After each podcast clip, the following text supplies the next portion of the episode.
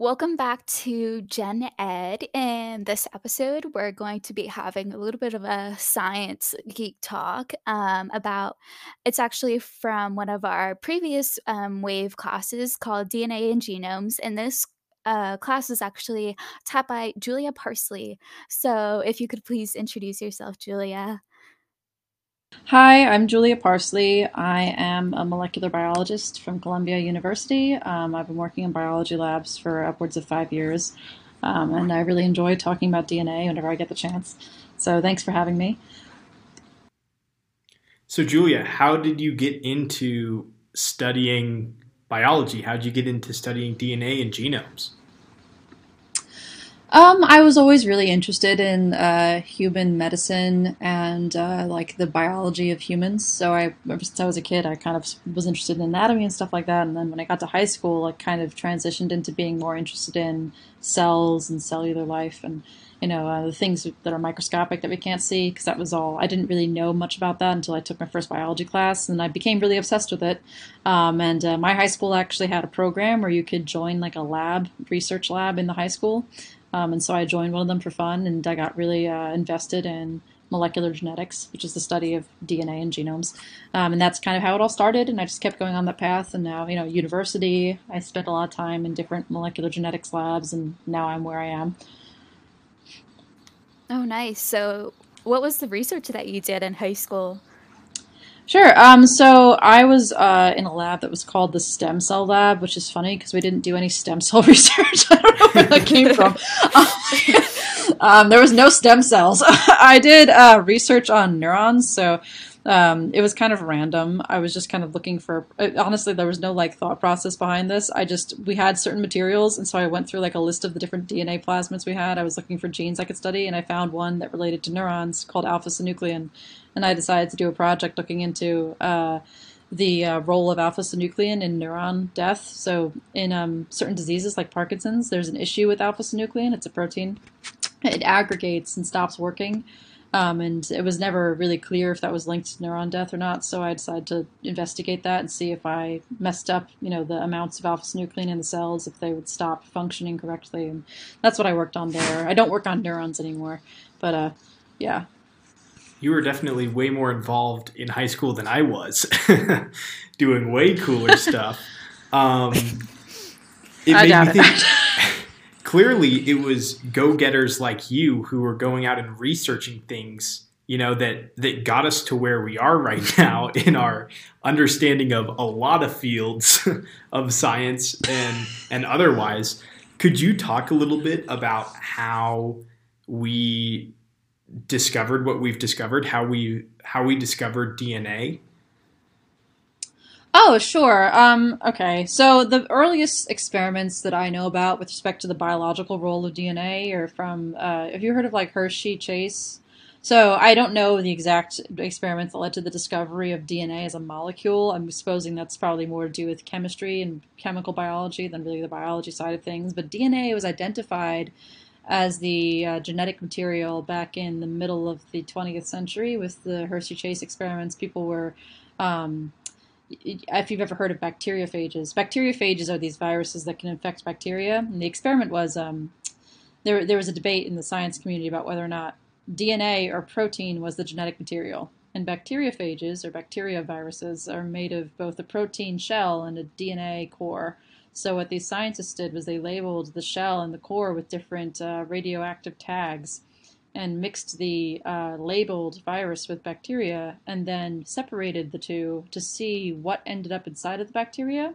And that was how they figured out what was the genetic material. And that was the moment at which it was understood that DNA was the genetic material for living organisms. So I'd say that's when like DNA from a biological standpoint was quote unquote discovered.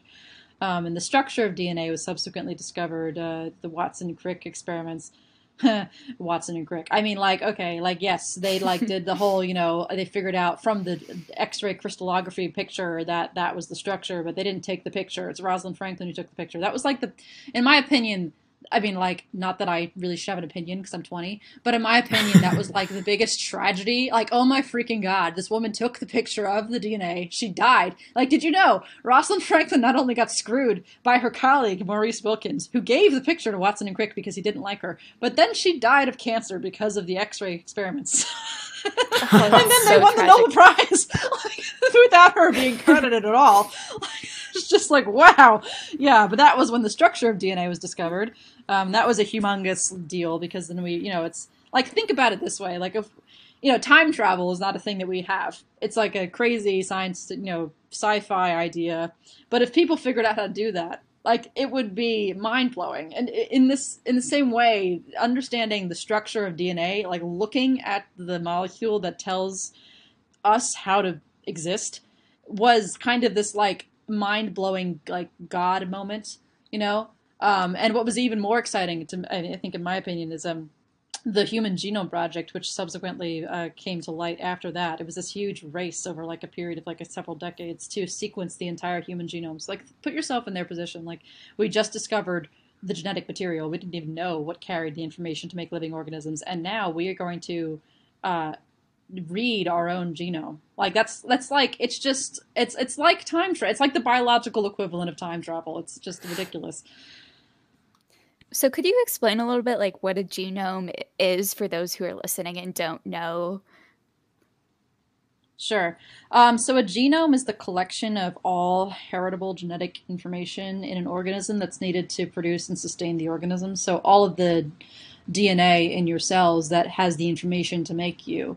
Um, that includes the stuff that's in your nucleus, which is, I mean, human genome is humongous. I think it's like 3 billion base pairs or something. Um, and also the mitochondrial DNA. Uh, basically, it's all of the uh, encoded information needed to make something that's alive. Uh, you'd be surprised if you think about what's in a genome. You'd think that your body uses everything in the genome all the time. But actually, there are certain things in there, certain genes and programs that are only used at certain parts in your life. Some things are expressed when you're an embryo that are never used again. Um, so, yeah, I hope that makes sense. So, my question is how do we, you know, you, you said that genomes are kind of what what make us us you know they they contain all the information that that creates us how do we go from from these storage units of information to those expressing themselves in a person in the most podcast friendly way possible. um, ah, you're asking about the central dogma. Yeah, so um, how is DNA used? That's a good question. Uh, oftentimes, when people try and explain that, they say it in this way that I hate. They say like DNA is like a library, and the cell reads the books and like you know makes a recipe or whatever the hell. Like, how, what the hell is that supposed to mean? What cells have eyes and they can cook things? Like, I never understood that. Um, so the way it works actually is your cell can read. Um, which is odd to think about, but it's possible. So what happens is uh, all of your DNA is in your nucleus, um, and there's genes in that DNA, and it, you, you probably are wondering how the cell can tell where genes are in a long string of DNA. Um, remember, DNA is like it's a, it's a polymer, so it's a it's a chain of repeating units. Uh, there are four. It's like it's like a necklace. There are beads on a string, and the beads are these uh, unit molecules called nucleotides, and they're strung together in a chain um, with a very specific order to them. There's four different types of nucleotides, and the order of the nucleotides is what confers information upon the DNA polymer you can have unique orders, and just by con- conceptually, different orders of these contain different information, kind of like binary in a computer. Um, and there are certain patterns that can tell you, it tells the cell when, when a gene is starting. So the cell can see that. Um, certain things in the cell can recognize that. Um, and when that when that's recognized, uh, what will happen is um, the cell will make a molecule called RNA, so there's certain tools within the cell that will recognize the beginning of a gene and they'll make RNA. RNA looks like DNA except it's shorter and can leave the nucleus. So it's you know it's a way of photocopying the DNA. That leaves, it goes into the main part of the cell called the cytoplasm, which is anything outside of the nucleus. And then there's this unit called the ribosome, which is this humongous like complex of molecules which can take an RNA molecule, which is just a copy of a DNA sequence, and it can read it and it does this using the Rosetta Stone of biology, tRNAs or translation RNAs. Um, or transfer RNAs. God, edit that out. Translation RNAs. Who am I? God, I've been studying this for like years. It's transfer RNAs. I'm not stupid. I promise. It's okay. some days. It's translation. the process of translation. You know?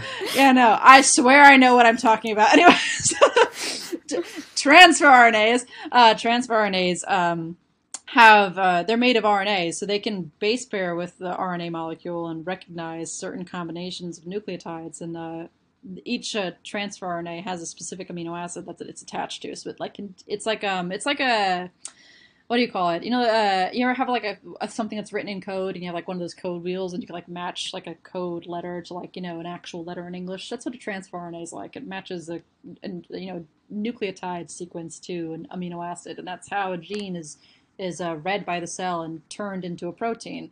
Um, and on a, if you want to think about that on a grander scale, uh, so that's that's the that process happens on a very large macrological scale with pretty much everything in your genome over periods of time to give rise to you. So different sequences of DNA, depending on who you are and what versions of each gene you have, give rise to slightly different proteins that give you different characteristics like your height, your hair color, your eye color, um, whether or not you're going to get cancer, that kind of thing. I actually have a joke. I think I heard it in like a crash course from Hank Green once, but it's um what does um the enzyme helicase and a teenage boy have in common? They want to unzip he, your genes, is that it? Yeah. Yeah. want to I've heard that genes. so many times. I don't know why. I think I just follow way too many like stupid, weird TikToks that have to do with science. So that one's like a very popular one. That one and the whole like uh yeah, I've heard the unzip your jeans one a lot. What's the other one I've heard? Oh God. Oh, significant figure. You have one significant figure. That's another good one. Mm-hmm. God. Yeah. No. Uh, okay. So down like the whole like different genomes and um like I guess with mutations and then mistakes happen when um like coding these like different genes and stuff. Um like why do different diseases and disorders like happen? And is there like a way to like prevent it from happening? Oh, that's a really broad question. It depends. like every disorder, I mean, like it, it really depends. A lot of uh, genetic diseases. Okay, I'll just give you a couple of examples. I don't know. Some genetic diseases arise because of a mutation in the genome that leads to a non-functional protein. Like, uh, for instance, sickle cell anemia. There's a mutation in a protein that uh, gives rise. It, I think it substitutes an amino acid for a valine or something. There's like a specific amino acid substituted for another one. It's one single point mutation, and it leads to a version of this protein that um, is like erroneously shaped and leads to the cells being very rigid and sickle shaped. Um, so sometimes there's like a mutation that changes the structure of a protein and that can change the way that the cell behaves. A lot of diseases result from that. Um, other times there are different types. There's different. There's many there's different types of genetic issues that can happen that can lead to diseases manifesting from different mechanisms. So one of them is just straight up the protein doesn't work right anymore, like in sickle cell anemia and like in many cancers. A lot of time in cancers you'll have a mutation in an important gene that keeps cells from dividing when they're not supposed to, and that gene will no longer produce a functional protein and thus you get you you are predisposed to cancer and will eventually develop cancer. that's one category of like genetic disease, just the protein doesn't work anymore. Another one is uh, an issue with splicing. So uh, if you uh, if you ever studied RNA processing, you'll know of a process called alternative splicing. So an mRNA, so when, a, when an RNA is made from DNA, when this photocopy is made, um, you get this thing called a pre-mRNA. That's what we call the initial nascent, which is like the biology word for like new, like just born the initial nascent RNA, um, and it goes through a bunch of stuff before it leaves the nucleus to go be translated. And one of those processes is uh, alternative splicing, or just sometimes it's just called splicing. Um, so parts of the RNA are important, and other parts need to be disposed of. Not all of it is is is uh, the protein message it's confusing. You'd wonder why the cell does that, and if you want, I can talk about that. But uh, I'm just going to talk about the process now. So what the cell does is it it finds the parts of this RNA that are not important for the protein message and cuts them out and pastes together the important parts. Sometimes, if you have if you have a mutation in one of the unimportant parts, they're called introns, the parts that need to be taken out. That can affect the way that can affect whether or not the cell can recognize the intron, and you end up with a a bad splicing pattern that leads to a bad protein product. So like you know that's another example of how a, an issue with the genetic code can lead to an issue with the production of a protein. Instead of just making a, a bad protein, you now have the protein message, the actual exons, the, the code for the protein's fine, but the, the way that the cell can process its own information is, is screwed up because the introns have issues. It's, so like there's different levels at which you can have um, a mechanistic failure that will lead to disease. Sometimes uh, people will have issues with DNA methylation, if you've heard of that, or like histone acetylation. So that's epigenetics. Uh, you're not even not even an issue with your DNA. Sometimes just your cells will have transient um, mistakes in the way that they annotate the chromatin, which is a mixture of DNA and protein.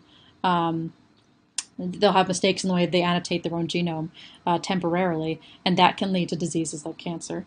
Uh, so, yeah, I hope that kind of gives you an idea of how broad this is. It's not like there's one mechanism by which you can get a disease because of some kind of genetic issue. So, when you're talking about that, and when I've thought about this in the past in my biology classes, I always think about just how many moving parts there are. You know, I think kind of like an engineer, and I'm like, something, there are so many moving parts, something's to break. They, and it, it's so broad that in my mind it seems like things would break pretty often. Um, so how do our how do our genes in our um, bodies deal with mutations? How do we stop them from happening? And do they yeah do do we try to stop them from happening can we stop them from happening Mutations? Uh, yeah, so it's interesting. There's a lot of different ways that your cell has to, to uh, help itself when there's issues with its DNA.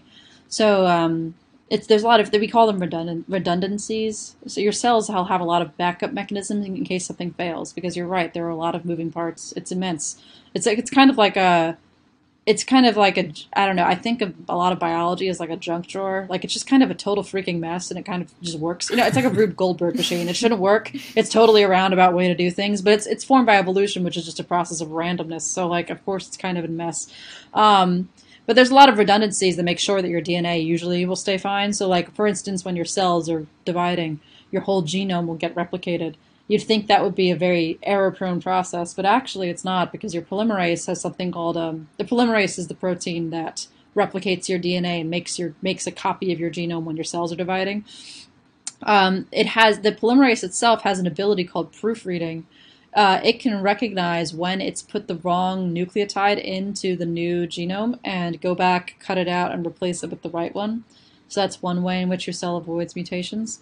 Um, but you know you might be thinking okay but there are other ways in which cells sustain mutations like coming into contact with certain chemicals or uv light and you're right uh, that can introduce lesions we call them lesions uh, like chemical issues with the within the DNA molecule that can lead to mutation. Uh, the way the cell deals with that is different. There are many different DNA repair pathways. When there's a lesion in the DNA, the cell will go and find it and repair it.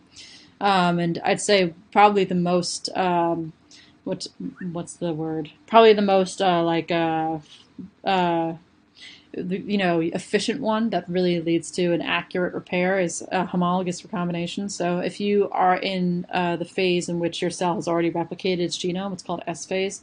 Um, there's a, then there's a copy of every single sequence. So if there's an issue with one of the sequences the cell can recognize because of UV light or whatever, um, it will um, use the copied DNA, which it assumes to be correct because it was copied before the lesion existed, to fix the uh, screwed up portion of the DNA. So that's another way in which your cell can avoid mutations. There's also things such as nucleotide excision repair. So if a nucleotide itself is screwed up and doesn't match, your cell will cut it out and replace it with the right one. Like it'll just find this so, like, you know, in case the polymerase doesn't do proofreading correctly, if the cell notices there's a bulge in the DNA helix because there's a mismatch, it will go in, remove the nucleotide that's, you know, bulged out and replace it with the correct one. So, like, that's, an, you know, those are some examples of the way in which your cell will avoid um, having, you know, sustaining mutations. And then in the case in which your cell does sustain a mutation, which happens all the time, I guarantee you there are lots of cells in your body that have a different genome from the rest of them just because of mutations. Um, if your cell does sustain a mutation that is dangerous, like it leads to precancerous characteristics, oftentimes there are other proteins in the cell that will recognize that the cell is acting in a dangerous way that is not uh, typical, and it will kill itself. Uh, so one of these is P53. P53 is a protein that can recognize DNA damage um, at certain points in the cell cycle, which is like the life cycle of a cell. Um, and when it recognizes that, it will trigger um, a cascade of um, that eventually leads to apoptosis, which is a fancy word for programmed cell death. So you know, when uh, like worst comes to worst, your cell commits suicide. Like, but yeah, it's very, it's actually really hard for your cells to get away with having a dangerous mutation. If it wasn't, we'd all have cancer. oh. I just yep. wanted to jump in real quick and say that multiple um, terms and processes that um, brought that were brought up by you were also brought up in my AP biology class, and I understand them much better after like five or ten minutes here than I ever did in AP bio. really? I'm surprised. Thank you. It makes me feel really nice. I didn't know I was explaining this well, so thanks. That's Dan, a huge compliment. He doesn't like biology either. He likes physics. So. oh my god, you heathen! I know. Oh Lord, what are we gonna do with him? All right. Well, yeah, I think I just find like cancer to be so interesting, and there are even backups to like preventing cam- cancer. I find like the tumor suppressor genes and then the oncogenes, like proteins are amazing. Love proteins. Um, but I'm getting sidetracked a little bit. Um, what are some like new discoveries, um, recent or those you think are significant, like regarding like DNA and genomes, and like how we like combat some of these um, problems? Like, I'm sorry, can you say that last part again? You cut out. Um, just like how we're um, trying to combat um, different diseases and um, problems like cancer and any um, upcoming or discoveries you found? Oh, sure. I'll just tell you about a bunch of things that I think are interesting. Um, so, okay, give me a minute to think about this. So there's a bunch of interesting, like, new things that are happening. I'll tell you about some things that are relatively new, but not super new, and then I'll tell you some super new things. So one thing that has kind of been known for a little while, but is like in the grand scheme of things relatively new, is this concept of epigenetic inheritance. So let me explain epigenetics for a minute. Epigenetics, I kind of mentioned this before, but I'm going to kind of really explain what it is now. So you have your DNA in your nucleus, right? And that has your genetic, you know, code in it, sequence of nucleotides. You can't alter that unless you have a mutation. That's that stays the same. But when your cell experiences something, like it comes into contact with a certain chemical, or it goes through a very stressful period in its life, um, proteins in the cell will go into the nucleus and they'll annotate the DNA with temporary chemical markers to like kind of help the cell remember certain things um, and it helps the cell adapt to its surroundings and survive. Um, that's called epigenetics. It's like this temporary um, temporary addition to the DNA in the nucleus. It's not it's not permanent. Um, but what was found um, recently, somewhat recently, not that recently, is that when your cells divide, so when when some cell splits, you know, through mitosis to form a daughter cell, um, the DNA is copied to make a new genome, but the epigenetic annotations are also copied every time. So the daughter cell remembers what the mother cell went through. And this is true for every cell in your body always, except for your gametes. Your gametes are your sex cells. They they lose all epigenetic patterns so that the, the embryo that is formed can start fresh. But all your somatic cells or your body cells experience epigenetic inheritance. So your cells can remember what their ancestors experienced. That's incredible. I mean, like, you know, something can happen to you when you're a child, some kind of thing on the biochemical and molecular level in your body. And as you know, as you age, your adult cells are affected by that. This has implications, and you know, in many different types of uh, like you know, diseases and stuff. Whether or not certain you know through epigenetic inheritance whether or not that can predispose you to certain conditions you know if you've been experiencing something earlier in your life like if you smoke whether or not that can you know predispose you to cancers not necessarily through the carcinogens but also through the effect that like um, the different chemicals can have on the epigenetics of your cells. Like you see how this gets immensely more complicated. But I just thought that was when I learned about that for the first time, it blew my mind because it's like cells can remember things. I don't know. So that's something interesting. Um, and another thing, I mean, I can tell you about what I work on. So currently, I work on something called alternative polyadenylation. So polyadenylation is something that happens to nascent RNAs as well. So there's alternative splicing, and then there's polyadenylation. So when an RNA is made, like when, when the DNA is being photocopied, and you make one, you know, new RNA molecule, at the very end of it, you have to put on something called the poly A tail. Basically, instead of just having like you know the end of the message, uh, the cell decides to add like 300 adenines just all in a string, and we thought it was, we, we know it's there for several reasons. One of them is to protect the end of the RNA from uh, certain proteins that like to chew up ends of RNA so that you don't chew up the end of the protein message. But also, uh, something we found recently is that uh, you can cut and put the poly A tail on the end of the RNA in multiple different places. So sometimes uh, the cell will chop off por- a portion of the end of the RNA um, and then put a tail on. Um, so, you know, you end up getting like how do I explain this better? Um, okay, when you're polyadenylating an RNA, it's not like the RNA stops being formed, comes out of the the polymerase, and then gets a tail. It's cut as it's coming out of the polymerase, and as it's cut, it, a tail is added. That's how a transcription or formation of an RNA ends. You always have to cut the RNA out of the polymerase, it, it, or else the polymerase won't stop making RNA. Um, but we found recently that you can cut RNA messages in different places depending on certain factors and stuff that's happening inside of the cell. Um, and interestingly, uh, where you cut RNA messages on average, whether you cut them really early in the message or really late in the message, uh, correlates really nicely with the stem cell differentiation and whether or not a cell is pluripotent. Um, and we don't really understand stem cell differentiation very well, but uh, this is interesting because it seems to be important to whether or not a cell can be pluripotent. Um, so I'm studying uh, the mechanism by which um, these polyadenylation choices are made uh, in cells of different pluripotency um, in order to determine, uh, the, you know, like the biological mechanism of this behavior and also whether or not it can be uh, whether or not understanding it can be used to better um, understand stem cell biology and differentiate stem cells in a more controlled manner. I mean, we still have so many issues with trying to differentiate stem cells even today. It's a pain in the ass. You have to buy like 15 million chemicals, um, and they're so expensive, and you still get a yield of like, you know, 50% at the most.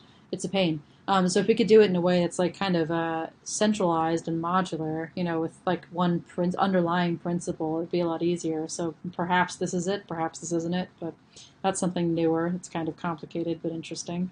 Um, what else is interesting? Think about this for a minute here. CRISPR is interesting. Do you want me to talk about that? Have you? How many do you like CRISPR? Some people like CRISPR. Some people hate CRISPR. I'm pro CRISPR. but but maybe I mean, but maybe you have insights to to convince me otherwise. to convince you that sucks. I mean, I like CRISPR; it's really useful. uh, so, I mean, I'm sure people who are listening to this have probably heard of CRISPR, and if you haven't, don't worry because now you've heard of it, so you're in the loop again. Um, so, CRISPR, CRISPR, I mean, if you've heard of it, uh, you probably you probably have heard of it in the context of like genetically engineered babies or whatever. Like that's not typically what people. I mean, that one guy in China decided to do that, but that's not typically what people are using it for. Uh, but CRISPR is a system that uh, allows us to edit DNA in a really controlled manner. So uh, I'll tell you where it comes from. CRISPR stands for Clustered Regularly Interspaced Short Palindromic Repeats. Um, it is uh, about it's it's it's bacterial immune system. So bacteria have their own immune systems, which is weird to think about because in humans the immune system is cellular. We have B cells and T cells and you know macrophages and those keep us safe from different types of microorganisms, but bacteria are unicellular organisms. So if they have an immune system, it has to be within one cell. It can't be a cell within a cell because that wouldn't make sense. Um, it turns out that CRISPR is their version of an immune system. Uh, CRISPR keeps them safe from viruses. So um, in bacteria, the the wild type or the like you know normal state of CRISPR, not the engineered DNA editing version, um, is uh, there's a portion of the bacterial genome um, that consists of these palindromic repeats. Um, and what happens is when the bacteria is infected by a virus, the cell can recognize that the virus material, the virus DNA is foreign, um, and it will cut it up and put it into this uh, palindromic repeat part of the, of the genome. Um, and then what will happen is the cell will uh, transcribe into RNA this this palindromic part of the genome, along with all of the little pasted viral pieces of DNA in there. It'll transcribe it into an RNA message, cut up that RNA, and then you'll get a bunch of little RNA photocopies of each of those little snippets of viral DNA from different viruses. Um, so now you have this like pool of uh, copies of viral DNA that the cell has encountered before. Um, what will happen now is that there's this protein inside the cell called Cas it's Cas9, sometimes it's Cas9, sometimes it's Cas8, depends on the bacteria. Cas will pick up those RNA photocopies and it will go around the cell like a hitman looking for DNA that is foreign that rec- that matches those RNA photocopies, and when it finds that, it'll cut it up, and that's how the bacteria has um, its own, ha- can protect itself from viruses that it's seen before. So, in case you want to know where CRISPR came from, um, and the CRISPR that people are talking about right now is not that. You know, what can we do with the you know bacterial immune system? It's it's an engineered version of that. So what happened is these two scientists, uh, Jennifer Doudna and uh, Emmanuelle Charpentier, um, took that system from bacteria um, and they uh, engineered it in a lab to work in human cells. So what they did was they took out, they put Cas9 into human cells. So now human cells can make the Cas9 protein, which can, uh, you know, grab it, the Cas9 can grab an RNA, find DNA that matches the RNA, and cut it. So Cas9 is in human cells.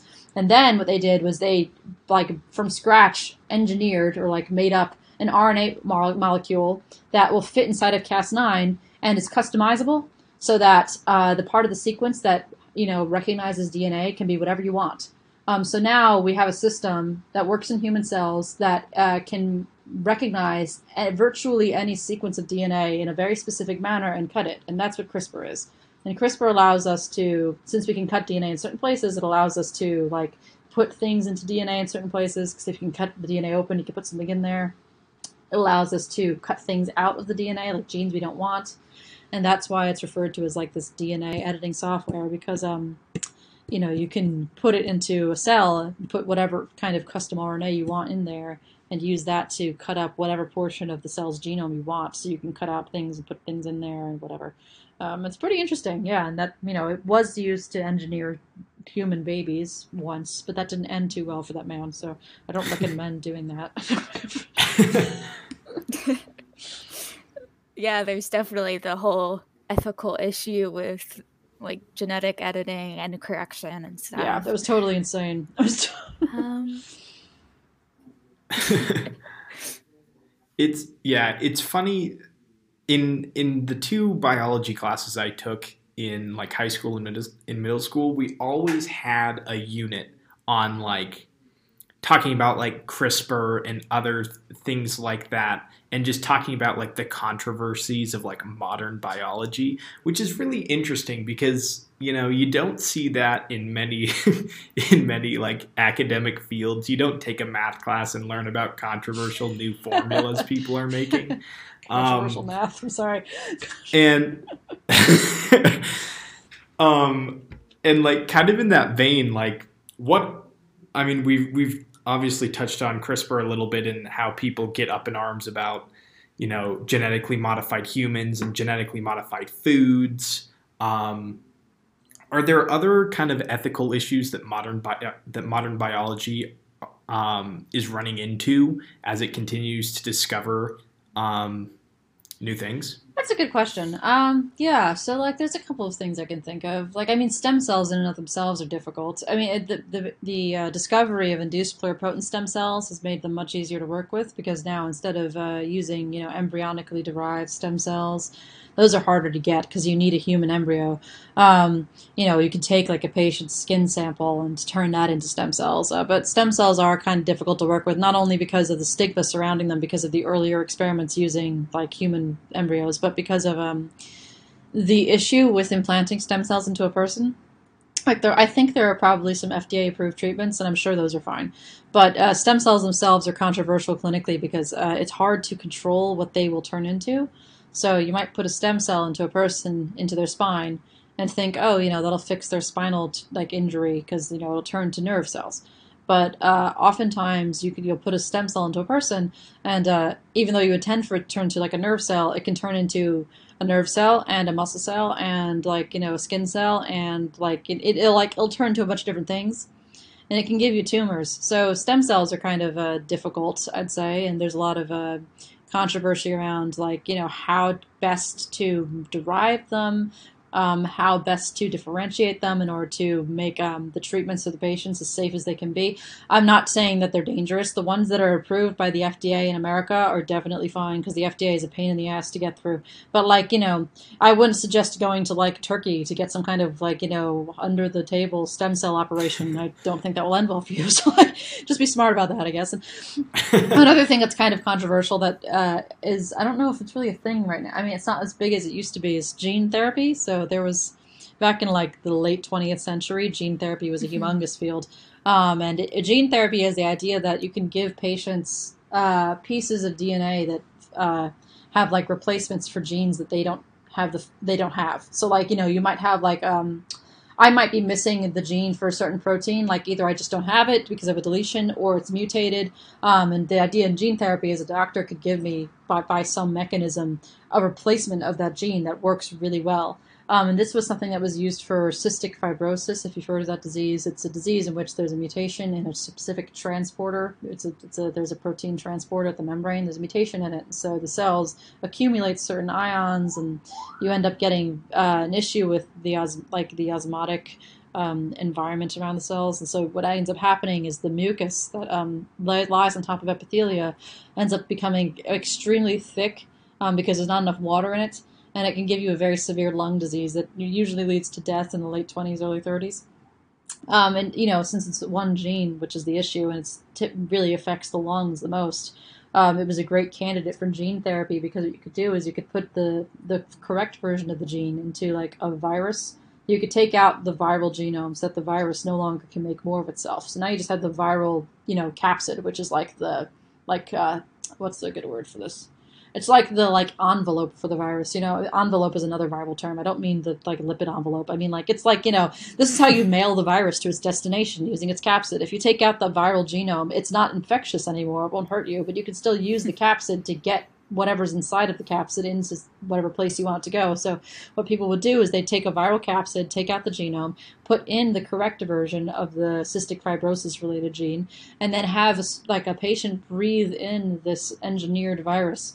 And when the patient would breathe in this engineered virus, the virus would quote unquote infect its lung cells and inject into them, instead of a viral genome, um, the correct version of this gene. And supposedly they'd get better. But what actually ended up happening was uh, there was this one boy, can't remember his name, um, and he went to get this treatment done. They were using an adenovirus vector, and he had a really bad reaction to it. Might have had to do something with like the immunogenicity of adenovirus, and ended up dying like the day he got the treatment. So that became highly controversial because the clinical trials weren't being handled correctly.